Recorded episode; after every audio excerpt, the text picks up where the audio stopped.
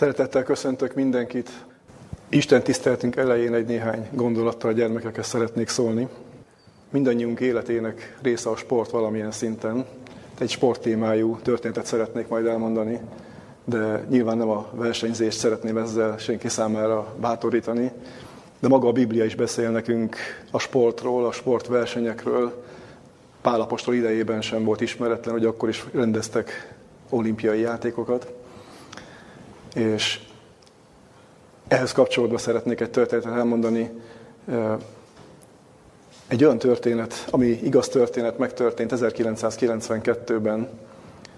Ugye négy évente rendeznek olimpiai játékokat, és ugye atlétikai versenyek ott is vannak. Ugye itt az országban nálunk is nem olyan régen, néhány napja ért véget, ugye egy atlétikai világbajnokság, nem tudom, ki szereti nézni gyerekek közül is, ki nem, nyilván nagyobb bacskák már lehet, hogy nézik ezeket a rendezvényeket. De egy olyan megható történetet szeretnék nekik is elmondani, amely kapcsolódik ahhoz a bibliai történethez is, amikor Pál beszél nekünk arról, hogy a mi küzdelmünk is hasonlít egy futóversenyhez. Pál bátorít mindannyiunkat, kisebbeket, nagyobbakat, hogy ebben a versenyben részt kell vennünk, tehát mindannyian részesei vagyunk ennek a versenyfutásnak. Annyiban különbözik a Biblia leírása szerint, hogy ez a verseny az átlagos sportversenyektől, hogy itt nem csak egy győztest hirdetnek a keresztény küzdelemben, hanem mindenki lehet győztes, kicsik, nagyok egyaránt. De ezekben a küzdelmekben, ezeken a versenyeken nem mindig úgy teljesítünk, nem mindig úgy sikerülnek ezek, mint hogy szeretnénk. Van, amikor bizony nehéz ez a küzdelem, van, amikor a sportolókhoz hasonlóan nehéz esetek, balesetek, sérülések hátráltatnak bennünket. Nyilván jelképes értelemben a keresztény életünkben is vannak olyan akadályok, amik nehézé teszik ezt a versenyt. De az Isten azt ígérte mindannyiunknak, hogy a Jézus Krisztusnak van ez az ígéret egy a Máté Evangélium 28. fejezetében, aki azt ígérte, hogy én veletek vagyok minden napon a világ végezetéig. Ez azt jelenti, hogy mindenféle küzdelmünkben velünk van Jézus, és Jézus által az Atya. És egy olyan történetet szeretnék elmondani a gyerekeknek, ami egy ilyen apa-fiú kapcsolat és apa-fiú segítségről szól.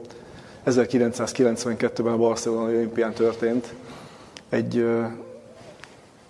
fiatal ember, aki már ért el komolyabb eredményeket, nagy álma volt az, hogy ezen az olimpián nyerhessen. Egy 400 méteres síkfutásban indult, volt is rá esélye, jó sportoló volt, ügyes volt, megfelelő edzésmunkát elvégzett, tehát meg volt minden esélye arra, hogy itt jó eredményt érjen el. És az történt, hogy verseny közben, még ugye nem a végső verseny volt, hanem a közép döntő volt, amikor a futamban, 150-200 métert, majdnem a féltávnál oda kapott a lábához, és, és elkezdett sántikálni, és meg is állt, mert egy combizom szakadást szenvedett. Ugye, hát ugye futóversenyen ez azt jelenti, hogy onnantól kezdve ugye nem tud mit csinálni, be kell fejezni a versenyt. Hát ő is hirtelen ott leült, térdre esett, ugye fájlalta ezt a sérült combot, és utána azt vették észre, hogy a nézők is, meg ugye a tévé közvetítette ezt az eseményt, hogy minden erejét összeszedve fölállt, és elkezdett szögdécselve tovább menni ezen a pályán, tehát nem adta föl a versenyt. És nem is ez volt igazán maga a megható momentum, hanem az, hogy egy néhány pillanaton belül lehetett látni a tévé képernyőjén is, hogy egy idősebb úr egy, egy pólóban rohan ugye a, a, a futó felé, Ugye nyilván a biztonsági emberek megpróbálták őt visszatartani, de ő mondta, hogy nem, nem, ő mindenképpen oda akar menni. És kiderült, hogy az édesapja volt a futónak, és oda ment a fiához, átölelte, és együtt szépen besétáltak a, a célba, az együtt, hogy próbálták többen lebeszélni, sőt maga a fiú is, apa is próbálta a fiút, hogy biztos, hogy ezt akarod? Azt mondja, hogy biztos, ő szeretne végigmenni ezen a távon, és szeretné ezt a küzdelmet befejezni. És nem erről lett híres aztán a futó, hogy megnyerte az olimpiát, hanem pont erről az eseményről. Gyerekek, ha kíváncsiak rá, meg lehet nézni. Úgy hívták a fiatalembert egyébként, hogy Derek Redmond. A YouTube-on fönt is van ez a kis esemény, meg lehet nézni.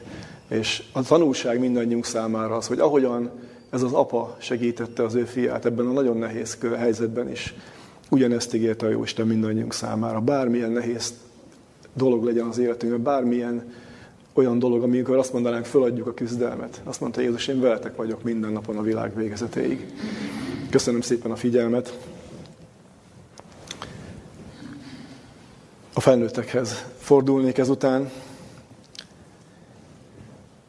Egy ószövetségi történetet szeretnék ismét a mai délelőttön felidézni veletek együtt. A történet maga Sámuel második könyvének hatodik fejezetében található, és van egy párhuzamos igeszakasz is, amelyik Krónikák első könyve 13. fejezetében található meg. Tehát ez a két leírás nagyon jó kiegészíti egymást. Alapvetően a Sámuel második könyve hatodik fejezetében található történetet szeretném felolvasni, de majd szeretnék hivatkozni a másik leírásra is, tehát egy krónika 13-ra is. Lehet, hogy sokak számára ismerős történet lesz. Az első 15 verset szeretném, ha együtt elolvastánk, tehát Sámuel második könyvének hatodik fejezetéből. Így hangzik az ige ezen a bibliai szakaszon. Összegyűjtötte ezek után Dávid az egész Izraelnek színét, 30 ezer embert. És felkelvén elment Dávid az egész néppel együtt, mely vele volt, Judának Bahalá nevű városába, hogy elhozza onnét az Isten ládáját, amely névről, a seregek urának nevéről neveztetik, ki ül a kerubok között. És tették az Isten ládáját új szekérre, és elhozták azt Abinádábnak házától, mely volt a dombon, és Uzza és Ahió, Abinádáb fiai vezették az új szekeret. Elvitték azért azt az Abinádáb házából, mely a dombon volt, az Isten ládájával, és Ahió a láda előtt ment.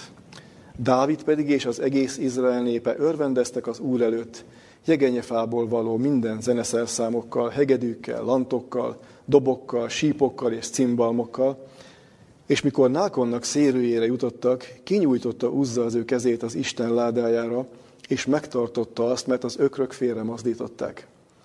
Ennek okáért felgerjedt az úr haragja Uzza ellen, és megölte ott őt az Isten, Isten vakmerőségéért, és meghaltott az Isten ládája mellett. És bosszankodott Dávid, hogy az úr ilyen romlással rontotta meg Uzzát, és nevezte azt a helyet Pérez Uzzának minden mai napig. Megfélemet azért Dávid azon a napon az úrtól, és mondta, hogyan jöjjön az úr ládája hozzám? És nem akarta Dávid magához venni az, vinni az úrnak ládáját Dávidnak városába, hanem letette azt Dávid a Gitteus Obededom házánál. És lőn az úrnak ládája a Gitteus Obed-edom házánál három hónapig, és megáldotta az úr Obededomot és egész háza népét. És megmondták Dávid királynak ilyen szóval, megáldotta az úr az Obededom házát és mindenét, amilye van, az Isten ládájáért. És elmenvén Dávid elvitte az Isten ládáját az Obededom házától Dávid városába vigassággal. Mikor pedig azok, akik az úr ládáját vitték, hat lépést mentek, áldozott ott egy ökröt és hízott borjút. Dávid pedig teljes erejéből táncolt az úr előtt, és gyolcs efódot övezett magára Dávid. Dávid azért és Izraelnek egész háza felvitték az úr ládáját énekléssel és trombita szóval. Eddig olvasnám a szakaszt. Ez a történet egy azok közül, a bibliai történetek közül, főként túlszövetségi leírásokban találunk ilyen történeteket, amelyeket első olvasatra, vagy sokszor még sokat gyára olvasva sem mindig értünk, vagy nem igazán tudunk mit kezdeni az ott leírtakkal. Sokszor hallottuk már esetleg másoktól, vagy mi is gondoltunk hasonlót, hogy Istennek némely megnyilvánulása az írásokban, vagy némely ítélete eleinte érthetetlennek, vagy indokolatlannak, vagy sokszor kifejezetten kegyetlennek tűnik első olvasásra. De ez a történet is olyan, hogyha ezen a ponton megállunk, és azt mondjuk, hogy becsukjuk a Bibliánkat, és félretesszük azzal a felkiáltással, hogy hát én nem ilyen Istent ismerek, vagy nekem ilyen Istenre nincsen szükségem, megfosztjuk magunkat olyan áldásoktól és olyan felismerésektől, ami sokkal messzebbre vezetne bennünket, ami segítene bennünket megérteni Isten cselekvésének az indítékait, vagy Isten cselekvésének a hátterét, és mi magunk is nyerhetnénk minden ilyen történetből, azt gondolom, akár vezetést, erkölcsi tanulságokat, eligazításokat, sőt időnként bátorítást is. Tehát a történetet szeretném ma mindannyiunkkal együtt átgondolni. De ugye Ószövetségi történetről lévén szó, azt a gyakorlatot szeretném folytatni, amit általában Ószövetségi írásoknál követünk, hogy picit nézzünk utána a történelmi eseményeknek, az előzményeknek, mert sokkal világosabb lesz minden leírás, ha meglátjuk ezeknek a hátterét. Mikor játszódik ez a történet? Mikor olvashatjuk ezt a Szentírásban? Milyen korba visz bennünket ez a történet? Ugye Dávidról olvastunk, meg a Frigyládáról olvastunk. Dávid uralkodásának a kezdetéhez visz bennünket ez a történet. Ha a bibliai kronológiát megnézzük, és ugye nem is sokat kell visszalapoznunk, az előző fejezetben, 2 Sámuel 5. fejezetben találunk egy ilyen leírást a negyedik versben, hogy 30 éves volt körülbelül Dávid, amikor királyá választották, és 40 évig uralkodott Izraelen. Ha ezt összevetjük ugye azokkal a, a sarok pontokkal ugye az Ószövetségi írásban, amely segít bennünket teljesen eligazodni a dátumok között, 1011-ben járunk, amikor Dávidot királyá koronázzák, királyá választják, és utána a következő vers arról árulkodik nekünk, hogy hét és fél évig Hebronban uralkodott, majd az új fővárosba, Jeruzsálembe költözik, oda teszi át székhelyét, miután azt elfoglalják a jebuzeusoktól. Ugye Jeruzsálem város ekkor még nem izraeli város, egy Jebus nevű városnak írja a Szentírás és a történelmi följegyzések. Egy nagyon jó helyen lévő, erődített város, amit eddig senki nem tudott még bevenni. Ha valaki kíváncsi ezekre a történelmi tényekre, meg lehet nézni, ugye ugyanebben a fejezetben, a 5. fejezetben a 6. és 10. versek közötti szakaszt. De egy a lényeg, hogy Dávid ide helyezi át a székhelyét Jeruzsálembe, és nem csak polgári székhelyé kívánja tenni majd ezt az új fővárost, hanem vallási székhelyé is. És ennek a törekvésnek lesz majd az a, a következő lépése, amiről olvastunk a hatodik fejezetben, hogy az úr ládáját is oda szeretné vitetni, ugye a frigyládát ebbe az új központba. Ugyanebben a fejezetben még olvashatunk két olyan momentumot, amit, amit érdemes a következő időre nézve is, tehát a gondolkodásunk további szakaszára nézve is elraktároznunk. Ugye miután Dávid sikereket ér el, és miután elfoglalja ezt a várost is, és egyre inkább növekszik az ország, növekszik a gazdagság, hát ugye általában az ilyen dolgokat a szomszédos országok nem mindig nézik jó szemmel, ebben az esetben is így volt. A filiszteusok látva ugye Dávid előre haladását megirigyelték mindezt, és egy támadást indítottak ellene. És amit én csak szeretnék kiemelni ebből a szakaszból, miután Dávid értesül arról, hogy a filiszteusok ellene vonulnak, az első dolga az, ugye ugyancsak az 5. fejezet 19. versében olvashatjuk, megkérdezte az urat Dávid. Tehát semmilyen olyan dologban nem kezdett, olyan dologban nem kezdett Dávid, nem indított el olyan dolgot, amit az ő, az Isten jóváhagyása nem kísért volna. És volt gyakorlata. Nyilván Dávid értelés tudjuk, hogy nem mindig volt így, de ebben az esetben így tette Dávid. És ugye a 25. versben viszont azt olvassuk, mikor az Isten elmondott neki minden instrukciót, Dávid szó szerint megkérdezi, hogy felmenjek, harcoljak-e velük, ha harcoljak, hogyan harcoljak. És az Isten elmond mindent, és ezt olvassuk, és úgy cselekedett Dávid, amint megparancsolta neki az Úr. Ez egy kulcs kifejezés lesz majd a következőkben is. Úgy cselekedett Dávid mindent, ahogy megparancsolta neki az Úr. De a mai témánk, mai ige részletünk, ugye a hatodik fejezet témája a Frídládának a Jeruzsálembe kerülése, ennek a szállítása és ennek a tanulságai. Miért kellett a Frídládát ugye Jeruzsálembe szállítani? Nem csak azért, mert új hely volt, új város, új főváros volt, hanem azért is, mert a Frídláda ekkor nem Gibeonban van, ahol egyébként a Szent Sátor van, hanem egy Kirját Jeárim nevű városban, vagy ahogy itt másik nevén olvastuk, egy Bahála nevű városban található. És nagyon tanulságos az, hogy hogy került oda a Frigyláda. Mert ugye ez lesz majd annak a tanulságnak az egyik része, amit ma szeretnénk együtt levonni. Tehát a Frigyláda most ebben a bizonyos júdabeli városban van, és közel száz évet kell a történetben visszamennünk ahhoz, hogy megértsük, hogy miért pont ott volt a láda, és miért nem ott volt, ahol a Szent Sátor van Izraelben.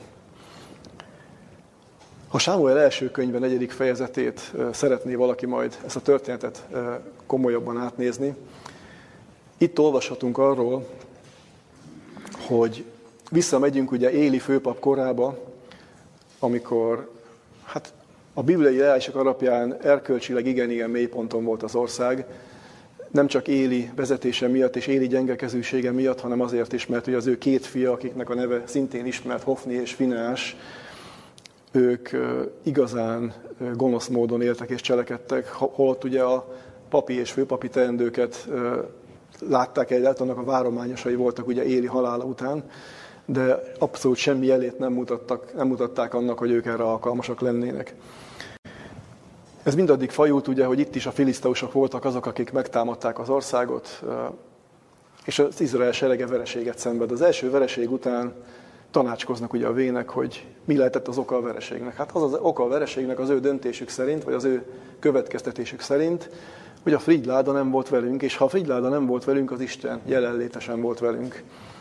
Teszem hozzá ugye, hogy ö, milyen gondolkodásmód ez.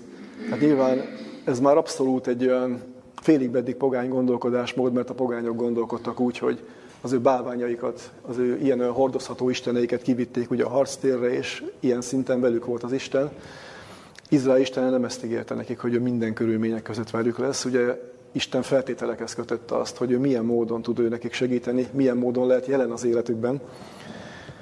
De ők úgy gondolták, hogy ha a Fridláda ott van velük, akkor őket semmilyen baj nem érheti. Hát nem így történt, kivitték ugyan a Fridládát, kimegy a két fiú is, Hofni és Finás a harcba, nem csak a harc ér véget vereséges, nem csak a két fiú fejezi be itt az életét a harctéren, hanem a filiszteusok megszerzik a Fridládát magát is, és elviszik magukkal Filiszteába. Ez is egy külön érdekes történet, hogy Isten ugye megengedi mindezeket, hogy ez megtörténjen. Azért nyilván annak a gondolatnak nem ad teret az Isten, hogy azt gondolhassák a filiszteusok, amit általában a pogány népek gondoltak, hogy a mi isteneink legyőzték az ő isteneiket, Miután a Fridláda ugye Filiszteába kerül, először ugye Dágon templomában állítják föl. Ugye, aki szeretne utána nézni, ugye itt a 4.-5. fejezetben a történet szépen le van írva. Lényeg az, hogy bárhol viszik Filiszteában a Fridládát, mindig valami rendkívüli esemény történik. Hol a kőistenek törnek szét, hol különféle betegségek, hol különféle járványok ütik fel a fejüket. És nagyon komolyan elgondolkodnak a filiszteusok, hogy ugyan miért éri őket ez a csapás. A végkövetkeztetés az, hogy valószínűleg azért, mert Izrael istenének a ládája közöttünk van. És arra jutnak, hogy hát akkor vissza kell valamilyen módon küldeni ezt a ládát. Ami a mi történetünk szempontjából érdekes, hogy a filiszteusok az Isten ládáját hasonló módon küldik vissza, sőt, szinte ugyanolyan módon küldik vissza, mint amilyen módon Dávid kívánja majd később elszállítatni. Fölteszik ők is egy szekérre, talán ismerjük is a történetet, keresnek két olyan borjas tehenet, akinek a nyakán még járam nem volt, és azt mondják, hogy ha a tehenek Izrael felé indulnak el, és elviszik a ládát, akkor az Isten akarata volt, az egész Istentől van ez a sok csapás rajtunk, akkor engedjük, hanem akkor azt is tudjuk, hogy véletlen volt. Hogy Isten világos jelét adta annak, hogy őnála nincs semmi véletlen. A tehenek, ugye írjuk azt, hogy ugye, írja a Szentírás, hogy különleges módon végig bőgve az úton, de egyenesen Bécsemes felé, tehát Izrael felé veszik az irányt. És ő az ő szokásuk volt egyébként a pogányoké, hogy ilyen különféle szekereken hordozták az ő isteneiket. Tehát ilyen-ilyen módon kerül vissza a Fridláda Izraelbe. Majd erre is kitérek, hogy aztán itt is voltak különféle tanulságok, amikre figyelni kellett volna az Izrael népének is. De ugye itt van egyelőre ugye a láda, majd arról is beszélünk, hogy miért és hogyan került oda, ahova került. Tehát most ebben a bizonyos judabeli városban van a láda, és nézzük meg, érdemes megfigyelni azt, hogy Dávid uralkodásának a kezdetén, tehát még nagyon az elején járunk Dávid uralkodásának, mi volt neki igazán fontos, amellett, hogy az országot megerősítette, az, hogy a vallási élet, az Isten tisztelete is valamilyen módon visszakerüljön az őt megillető helyre, vagy mondhatnám így is, hogy maga az Isten kerüljön vissza Izrael életében olyan helyre, ahol nem volt megtalálható az elmúlt 40 esztendőben, csak nagyon-nagyon ritkán Saul uralkodása alatt. Tehát Dávid fontosnak tartja azt, hogy az Úr jelenléte, és ezáltal az Úr vezetése minél közelebb legyen ő hozzá, tehát ezért is akarja Jeruzsálemben vitetni ezt a bizonyos frigyládát. És nyilván azt is szemléltetni kívánta ezzel, hogy, hogy ő az Istennel együtt szeretné ezt a hivatást betölteni. Nem olyan módon szeretne uralkodni, mint ahogy az ő elődje Saul tette, hanem szeretné az ő, ő szolgáltát Isten vezetése alatt és Isten segítségével ellátni. Dávid figyel a körülményekre is, figyel a részletekre is. Azt, azt olvashattuk az első részben, hogy egy nagyon komoly ünnepséget szervezett erre az alkalomra. Úgy tervezte, hogy Izrael minden részéből, tehát az elég nagy ország volt, hogy akkor még egységes Izraelről beszélünk, elég nagy volt az ország, de mindenhonnan a vezető embereket, akár vallási vezetők, akár polgári vezetőkről legyen szó, mindenkit, a, ugye így írta, hogy a színét, tehát azt mondta, hogy az Izraelnek a színét, ami azt jelenti nyilván, hogy a, a vezető réteget akart meghívni Dávid, és 30 ezer ember volt hivatalos erre az eseményre. Megtörténnek az előkészületek, arra is figyel Dávid, hogy a Fridládának új szekeret készítsenek, de valamire nem figyel Dávid, ami majd később fog kiderülni a történet másik részében. Elindul a tömeg, elkezdődik az ünnepség, azt olvassuk, hogy rengeteg zenész, rengeteg énekes vesz részt. Tehát egy igazi ünnepélyes alkalomról van szó. Egyébként nem egy nagy távolságról van szó, 14-15 kilométeres út, de hát nyilván a korabeli viszonyoknak megfelelően nem volt olyan könnyű. De elindulnak, úgy néz ki, hogy teljesen rendben van minden, és ekkor történik meg az a bizonyos esemény ebben az bibliai leírásban, ami sokak számára a mai napig megütközést okoz, Isten váratlan közbelépése. Ennek az okait szeretnénk most egy picit együtt megvizsgálni, és megnézni azt, hogy miért is történt meg, ami megtörtént. Néhány kérdést meg kell majd vizsgálnunk ahhoz, hogy megértsük ennek a történetnek a valódi tétjét és lényegét.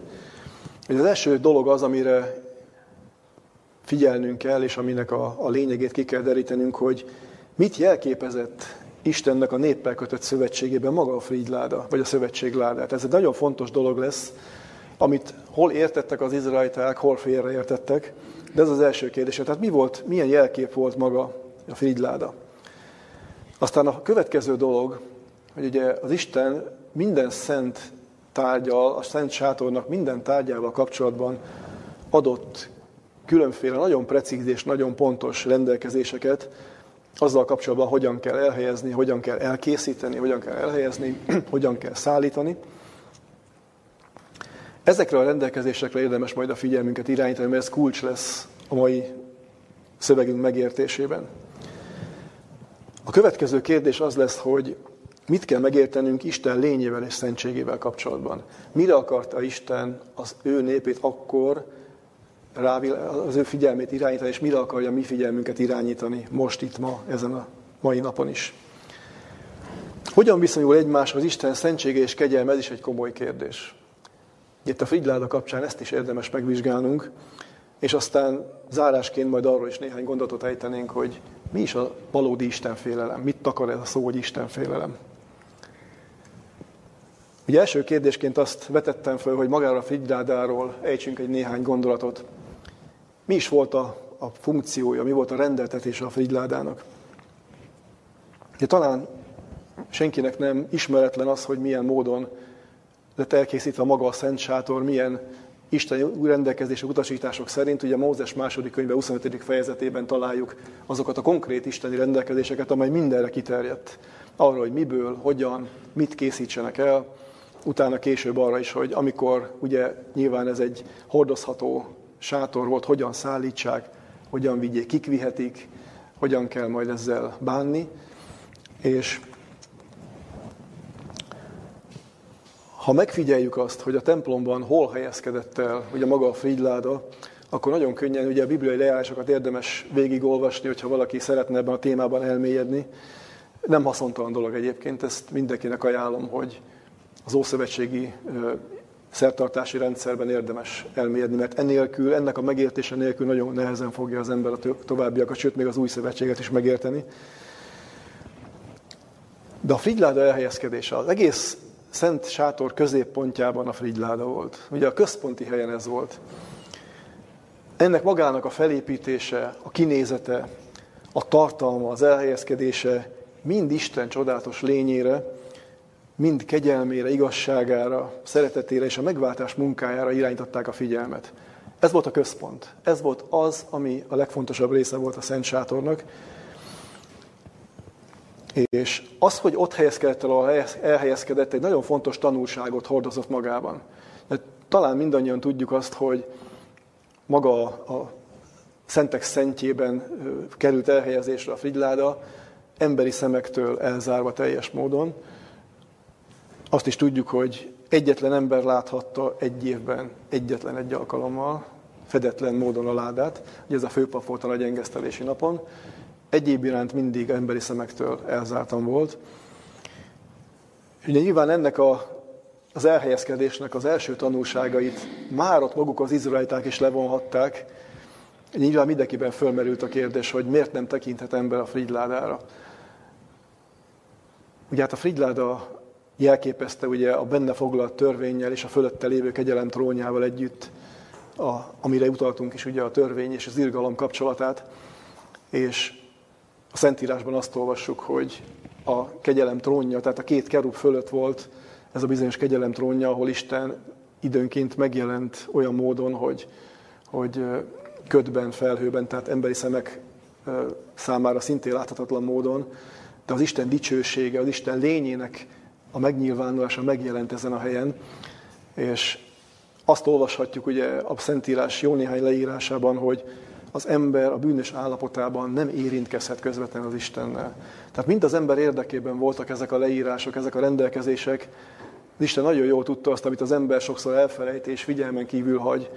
Az ember bűnös állapotában közvetlenül, közbenjáró nélkül, az isteni megváltás műve nélkül nem tekinthet az Isten dicsőségére, mert azonnal meghal, megemészti őt. Tehát az első nagyon fontos dolog, hogy a Szent Sátorban is minden az elhelyezkedés és maga az egész felépítés azt sugalta az izraelitáknak is, és nekünk is ezt közvetíti, ezt az üzenetet, az ember nem közelhet akárhogyan Istenhez. Egyikünk sem közelhet akárhogy az Istenhez. Isten a bűnnel szemben megemésztő tűz, mint hogy azt világos módon olvassuk, ugye Pál leírásában is. És arról is ír a Szentírás, hogy itt, itt nagyon fontos volt az, hogy Isten pontosan azért adott ennyire részletes és ennyire pontos leírást, hogy az ember, embert magát óvja meg attól, hogy felelőtlen módon, vagy merész módon próbáljon közeledni a Szent Istenhez, abban az állapotában, hogy az ember van. A szent dolgokhoz való viszonyról az Isten nagyon világos leírást ad. Az alapvetés ebben a kérdésben Mózes negyedik könyvében található. Ugye a negyedik fejezet negyedik versében és 15. versében van erre egész konkrét utalás. Itt derül ki az, hogy Isten meghatározta azoknak a körét, akik egyáltalán ezekhez a szent tárgyakhoz közeledhetnek, a közeledésnek a módját is meghatározta. És itt van elrejtve az a bizonyos kulcs a kezünkben, amikor az első megoldást kapjuk arra, hogy miért is történt ez a tragédia Uzzával, miért történt az Isten büntetése, és miért érte őt ez a büntetés. Ebben az leírásban, Mózes 4. könyvében olvashatjuk azt, hogy az Isten egy bizonyos lévitai csoportra, Kéhát fiaira, itt nyilván értsük jól, mert a Kéhát fiai azt jelenti, hogy Kéhát és az ő leszármazottai, tehát abból a törzsből való léviták voltak azok, akik egyáltalán valamilyen módon kapcsolatba kerülhettek a ládával, de ott is azt a figyelmeztetést olvashatjuk a 15. versben, hogy egy, meg ne próbáljanak a szent dolgokhoz hozzáérni, nyilván csak azon a módon, ahogy lehetett, mert ugye amikor ezeket a dolgokat szállították, mindent letakarva, tehát senki nem tekinthetett rá ezekre csak úgy, hogy véletlenül ezekre a dolgokra, csak letakarva, olvashatjuk azt is a Szentírásban, hogy a Fridládában is benne tartották azokat a tartó rudakat, amivel hordozták, tehát még csak ki sem vették belőle, hogy még csak meg se kelljen érinteni magát a Szent Dáládát, de ugyanez igaz volt ugye a jó illattétel oltálára. Tehát ki volt jelölve egy bizonyos népcsoportból, egy bizonyos törzsből, egy bizonyos család, akiknek a tagjai ezt a szolgálatot végezhették. Ez időközben aztán feledésbe merül, ugye Dávid idejében is majd arról olvasunk, hogy azért idővel rájönnek arra, hogy mi volt a probléma oka, de egészen egyszerűen feledésben merül az, ez az isteni rendelkezés, és az ember megpróbál a szent dolgokhoz is a maga módján közeledni. Dávid történetében is látjuk majd, hogy nem azzal volt a baj, hogy ő nem őszintén, teljes szívéből, lelkesedéssel próbálta ezt megtenni, hanem a legnagyobb probléma az volt, hogy nem figyelt arra, hogy az Isten ezekre egész konkrét utasításokat adott. Egész pontosan meghatározta azt, hogy ki, hogyan, milyen módon kerülhet ezekkel kapcsolatba. Hát mondhatnám ezt is, alá is húztam itt magamnak, hogy csak az Isten által rendelt és kijelölt személy feladata volt, és csak az Isten által rendelt módon lehetett ezekhez járulni. Én egy tanulságot ideírtam ez, ennek kapcsán, amit érdemes mindannyiunknak átgondolni. Nem végezhetek Isten tetszése szerint olyan feladatot, amelyel nem bízott meg. Ez egy nagyon egyszerű megállapítás. Isten konkrét feladatot kíván mindenkinek adni. Nyilván az a mi feladatunk, hogy fölismerjük az életünkben, hogy Isten milyen területre, milyen feladatra kíván bennünket beállítani. De én ezt így ö, fogalmaztam meg, hogy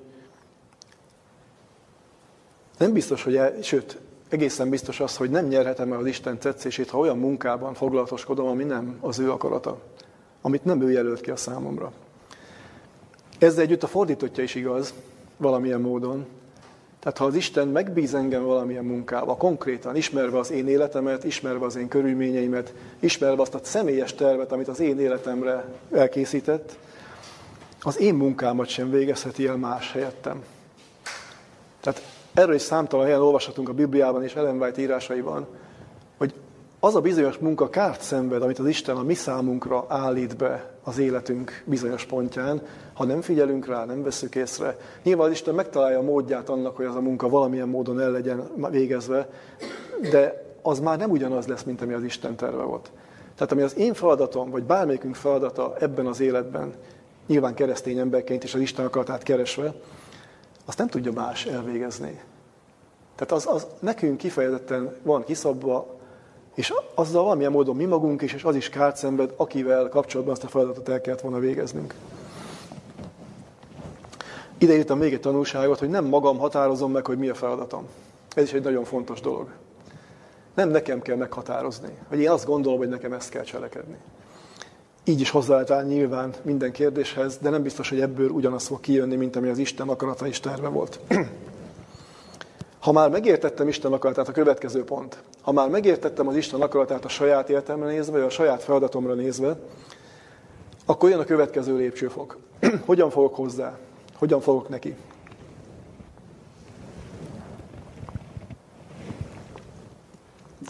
Továbbra is segítségül hívom az Úrnak nevét, és próbálom megérteni ennek a feladatnak minden egyes lépését és részét, hogy megértettem az Isten akaratát, de hozzáfogok a saját elgondolásom szerint.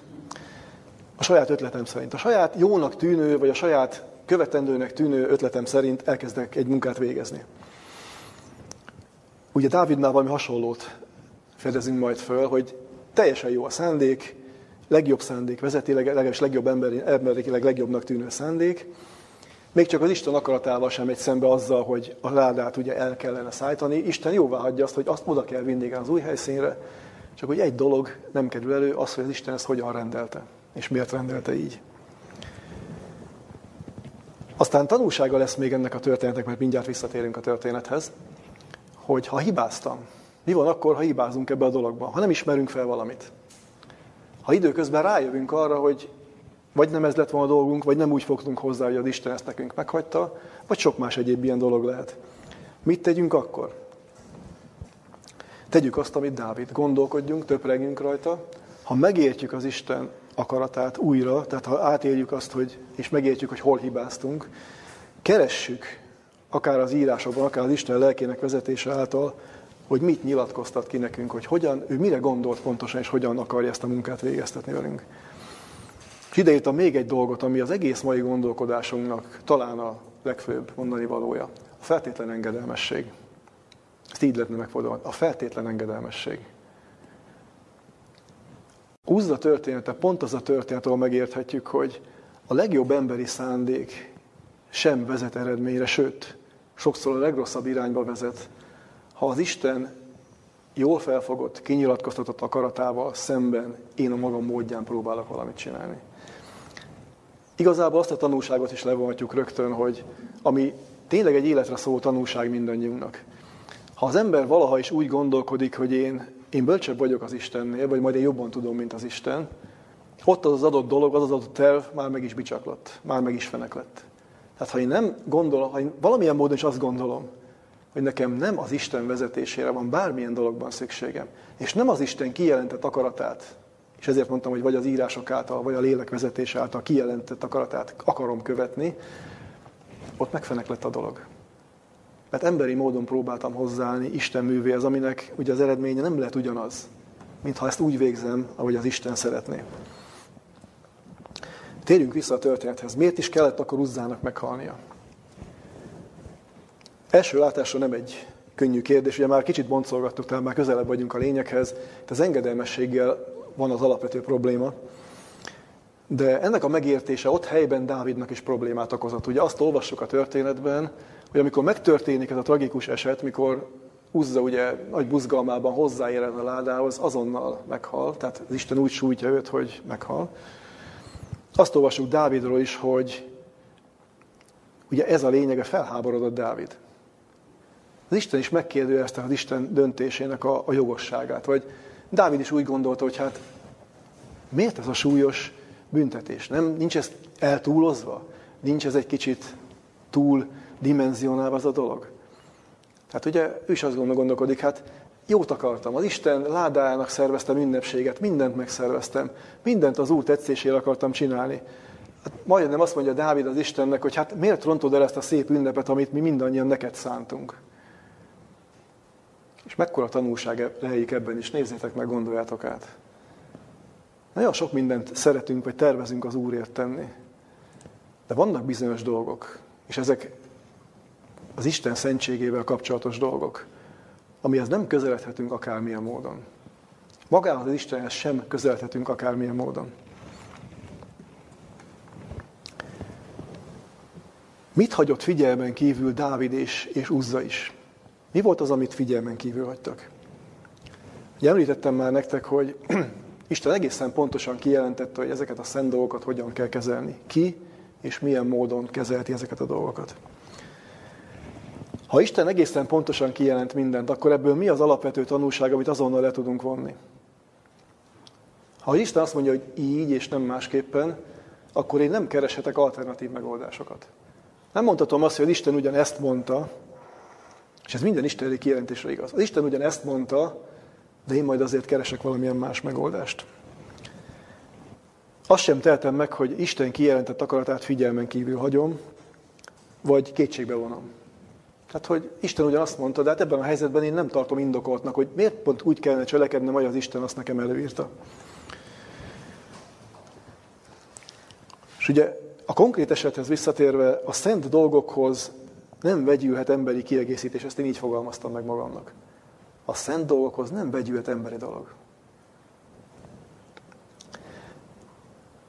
Említettem már nektek, hogy körülbelül száz évvel a történet előtt hasonló módon volt a láda szállítva. Ugye egy bizonyos ökrös szekére, vagy ott is két tehén vontotta a szekeret, ahogy a filisztósok visszaküldték a ládát. És érdekes módon ott az Isten nem sújtotta sem a filiszteusokat, sem a környezetében lévőket. Miért? Akkor, akkor miért volt ez? Miért, ott miért nem történt semmi, mikor ugyanígy vitték, ugyanígy szekéren hordozták? És miért történt Izrael esetében az, ami megtörtént Uzzával? Mi volt az alapvető különbség? És itt megint csak egy nagyon fontos tanulságot fedezhetünk föl. A filiszteusok abban a helyzetben a tudásukhoz, az ismeretükhöz telhető, mérhető legtöbbet próbálták megtenni. Nagyon homályos fogalmaik voltak Izrael Istenéről. Azért voltak, mert ha visszamegyünk, ugye majd esetleg érdemes megnézni eh, Sámuel első könyve negyedik fejezetében, amikor a harcra készülnek, és meghallják, hogy Izrael táborába ér a láda, akkor a filiszteusok első reakció az, hogy jaj nekünk, mert elvesztünk, mert az az Isten jött ide, aki az izraelitákat Egyiptomból megszabadította. Élénken élt még az népek emlékezetében Isten csodálatos szabadítása. Azt nyilván nem tudták, hogy az Isten nincs ott jelen, mert ugye az Izrael bűnei miatt nem lehetett ott jelen velük. De ők akkoriban így gondolták, és az Isten azt az igyekezetet ott jóvá tudta hagyni. Az volt a lényeg, a láda visszakerüljön Izraelbe, nem lehetett a filiszteus földön. Mi volt a különbség? Az izraeliták egészen pontosan ismerték és ismerhették Isten rendelkezéseit, parancsoltait, és ezért sújtott a büntetés rájuk. Nem tudatlanságról volt szó. Nem arról volt szó, hogy valamit nem ismertek. Mindent egészen pontosan ismertek. Hiszen, anélkül, hogy a Biblia erre külön utalna, olvassuk ugye az alapigényben, az alapszövegünkben is, hogy eltelik ugye három hónap, amikor majd egy bizonyos helyen lerakják a ládát, és Dávid megint megpróbálja, megkísérli a ládát elszállítani Jeruzsálembe, de most már egészen pontosan tudja, hogy mit kell tennie, és ezen már az Isten jóvágyása fog nyugodni. Itt már nem lesz semmilyen rendkívüli esemény. Miután utána néznek, keresnek, kutatnak, és rájönnek arra, hogy az Isten erről hogyan rendelkezett. És ha mi azt megtesszük, amit az Isten kért, akkor nincs gond. Akkor az Isten áldásokat tud adni. Nem büntetés jön, áldás jön.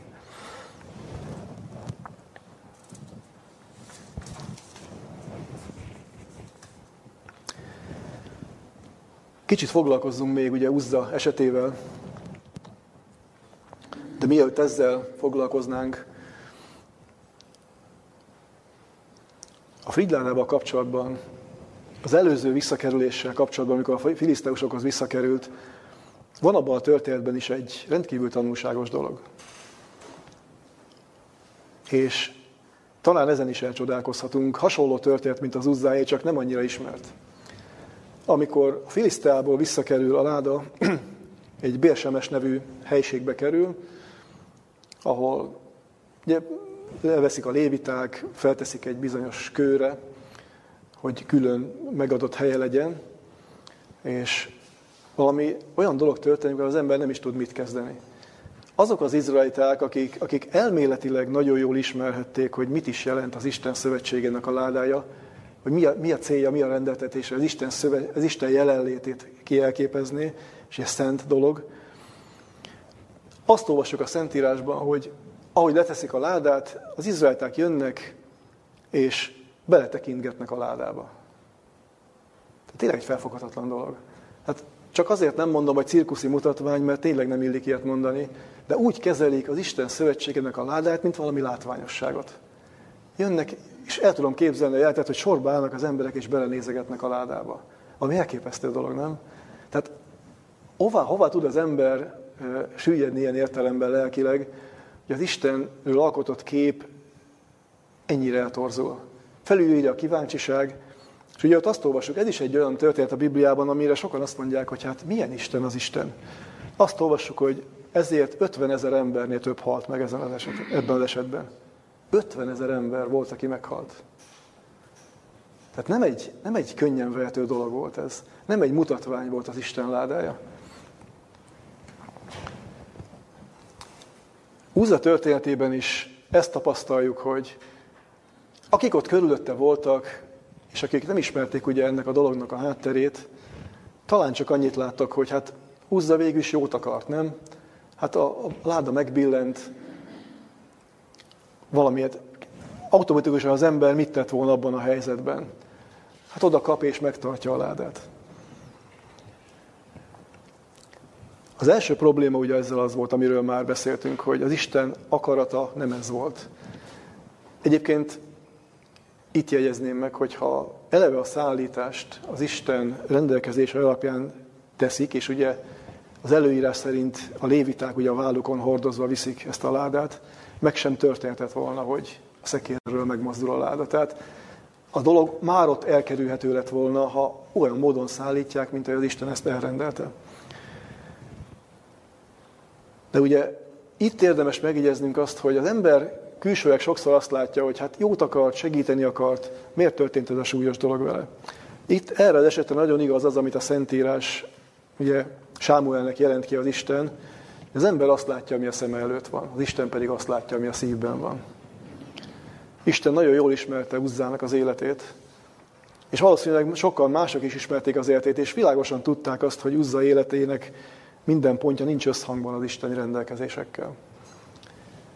Ilyen módon, és ugye ezt Ellen White is írja a pártjelkekes profétákban, ilyen módon, megbánatlan bűnökkel terhelve, és vakmerő módon járulni az Isten szentségéhez, egyenlő azzal, hogy az ember emberi módon próbál az Isten közelébe kerülni, ami lehetetlen, ami elképzelhetetlen.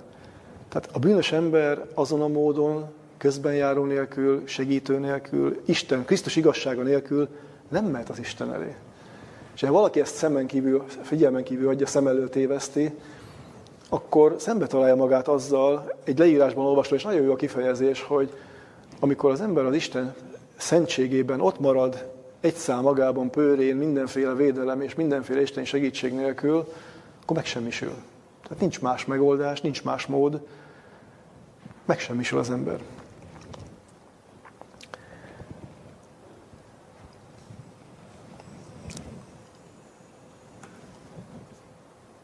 Dávid a későbbiek során azt olvassuk, egyébként a igében az van, hogy azon a napon Dávid megfélemlett az Úrtól. Tehát figyeljétek meg, hogy miután megtörténik az eset. Dávid először bosszankodik ő is, hogy miért volt ez a súlyos büntetés. De Dávidot ismerjük annyira, hogy ő, ő kereste erre a helyzetre a megoldást, kereste a választ az Istentől. És nem sokkal később azt olvasok, hogy még aznap Dávid megfélemlett az Úr miatt. És akkor hangzik el az a bizonyos kijelentés Dávid szájából is, hogy hogyan jöhetne az úrládája hozzám. És itt nem a hogyanon van a hangsúly, hanem itt már azon van a hangsúly, hogy hát, hát én is hasonló bűnös ember vagyok, mint ez az ember. Hogyan kerülhetnék én az úrládájával, Isten frigyládájával közeli kapcsolatba? Tehát Dávid megérti ebből a történetből, hogy, és, és elkezd félni, és az egész nép fél ezek után. Ezt onnan tudhatjuk egyébként, hogy mikor majd három hónap múlva eljönnek a ládáért, ezt az érdekes kijelentést olvastuk az igében, hogy minden, most már minden rendben van, minden stimmel, minden a megfelelő módon van. Elindul a menet, és hat lépést mennek, és leteszik a ládát. Hat lépés kellett ahhoz Dávidnak bizonyságként, hogy az Isten jóvá hagyja az ő következő elképzelését. És azt mondja utána, hogy amint letették hogy a ládát hat lépés után áldozatot mutattak be az Istennek, hála áldozatot azért, mert az Isten kifejezte az ő jóvágyását, hogy igen, ezen a módon kell. És utána aztán tényleg az ünnepi menet el is érkezett oda, ahol el kell térkeznie. Még egy néhány gondolat arról, hogy az Isten hogyan mutatja be az ember engedelmessége folytán, és annak az eredményeképpen az ő áldásait hogy, és az ő jóvágyását, amikor az ember megteszi azt, amit az Isten kíván. Ugye arról, arról olvastunk, mikor Dávid azt mondja, hogy megfélelmet, és azt mondta, hogy nem, nem viszem magammal. Tehát nekem itt van rendezni való az Istennel, még korai erről gondolkodni, az Isten ládája hozzám kerüljön. És ugye kiderítik, ugye, hogy ö, nyilván ugye ott is voltak írástudó emberek, hogy hogyan és milyen módon rendelkezett az Isten. Azt is kiderítik, hogy nem messze ugye ott van az Obededom nevű ember, aki ennek a bizonyos kéhátita családnak a tagja, vagy leszármazottja, oda viszik a ládát, ott marad nála három hónapig, és azt olvassuk a Szentírásban, megáldotta az Úr azért a Obededomot és az ő egész családját, és ugye a másik részen pedig azt olvassuk, ugye krónikákban, illetve itt is utalnak rá majd a hírnökök, megáldotta az Úr Obededomnak mindenét, amilyen volt. Azért, mert úgy és azt is úgy cselekedték, ahogyan kellett.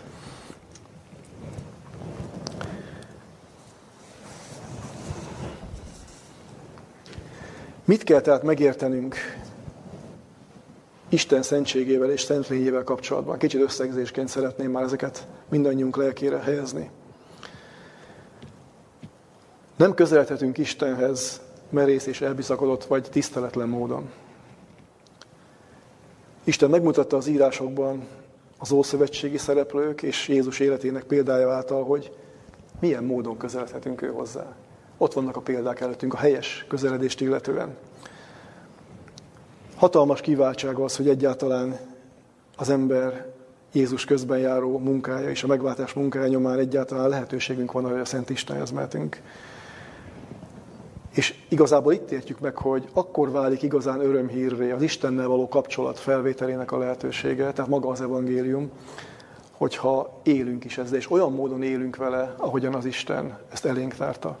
De nyilván nekünk is vannak a gyakorlatban olyan helyzeteink, gondoljunk csak arra, hogy akár egy imádságban, akár egy Isten tiszteleti alkalma, vagy egy úrvacsorai alkalmon az Isten jelenlétébe vágyunk, az Isten jelenlétébe jövünk. De hogyan tesszük ezt? Hogyan megyünk az Isten jelenlétébe? De sokszor elhangzik az, hogy nem mehetünk akárhogy. De az ember hajlamos arra, hogy ezeknek nem tulajdonít nagy jelentőséget. Uzza története pontosan azt példázza, hogy ha nem is ilyen módon lép közbe az Isten, de egészen biztos, hogy nem ugyanaz az eredménye lesz, ha az ember akár tiszteletlen, akár flegma, vagy akár bármilyen módon közeledik a Szent Istenhez. Rengeteg csodálatos kijelentést olvashatunk a Bibliában Isten szentségével kapcsolatban. Maga Isten jelenti ki azt, hogy én, igen, én szent vagyok. Magasságban és szentségben lakozom, mondja Ézsás könyvében. De mit mond? Az alázatossal és a megtört szívűvel is. Alázatosság és megtört szív. Azt mondja Isten. Nem mehet az ember a saját maga kreálta módon az Istenhez. És ezt írtam ide magamnak a kis jegyzetembe, hogy az ember engedetlensége és az ebből következő bűnök miatt semmilyen más módon nem kerül kapcsolatba Isten szent lényével. Tehát a bűnök kizárnak bennünket az Isten jelenlétéből. Tehát ha nem volna Krisztus és az Atya munkája, ha nem volna lehetőségünk ezen a módon kerülni az Istenhez, semmilyen módon nem közelíthetnénk az Istenhez. Ezt is érdemes megfontolnunk, hogy az Isten intézte úgy a megváltás munkát, és az ember nem akárhogyan, nem a maga választotta módon, de mégis kapcsolatba kerülhessen az Istennel.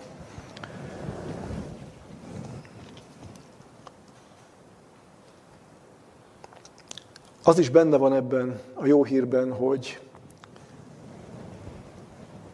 az ember ezáltal a közeledés által, és azáltal, hogy az Isten megadja ennek a pontos módját, és azt, hogy hogyan lehet ezt megtenni, ha ezt elfogadjuk, ha ezzel élünk, akkor, akkor az ember eljuthat abba az állapotba az Isten munkányomán, hogy, hogy a megsemmisüléstől, akár a végső megsemmisüléstől is megmenekül az ember. Tehát nem, nem kell átélnünk ugyanazt, amit Uzza átélt. Az Isten munkány nyomán, az engedelmességünk nyomán megmenekülhetünk ugye ezektől a, a bizonyos, a bűnt sújtó, és a bűnt jogosan sújtó büntetésektől.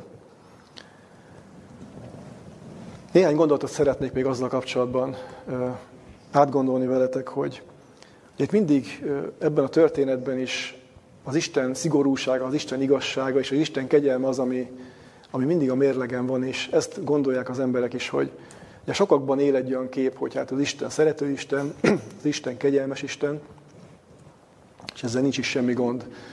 De a másik dolgot, másik oldalt sem szabad elfelejtenünk. Ugye a kegyelem nem azt jelenti, hogy az ember a maga módján, vagy akármilyen módon közeledhet az Istenhez.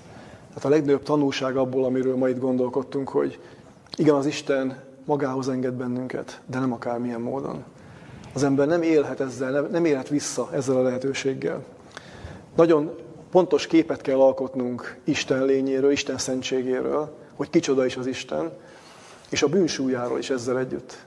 Azzal, hogy milyen súlya van a bűnnek, hogy a bűn kizár bennünket ebből a közösségből, tehát ha nincs az emberben bűnbánat, bűnfelismerés, nincs a bűn bocsánatnak a lehetősége, nincs Krisztus megváltói munká, az ember nem közeledhetne Istenhez. De ha közeledhetünk is, ha már megvan a lehetőségünk, és élni kívánunk ezzel, ez a két dolog mindig ott kell, hogy legyen előttünk. Az Isten lénye, az Isten szentsége, és a bűn súlya az, ami elválasztja az embert Istentől. Uzza története is erre figyelmeztet mindannyiunkat, hogy legyenek tiszta fogalmaink ezekről a dolgokról. Fogadjuk el azt is ezzel együtt, hogy Isten sokkal jobban ismer bennünket, mint mi önmagunkat.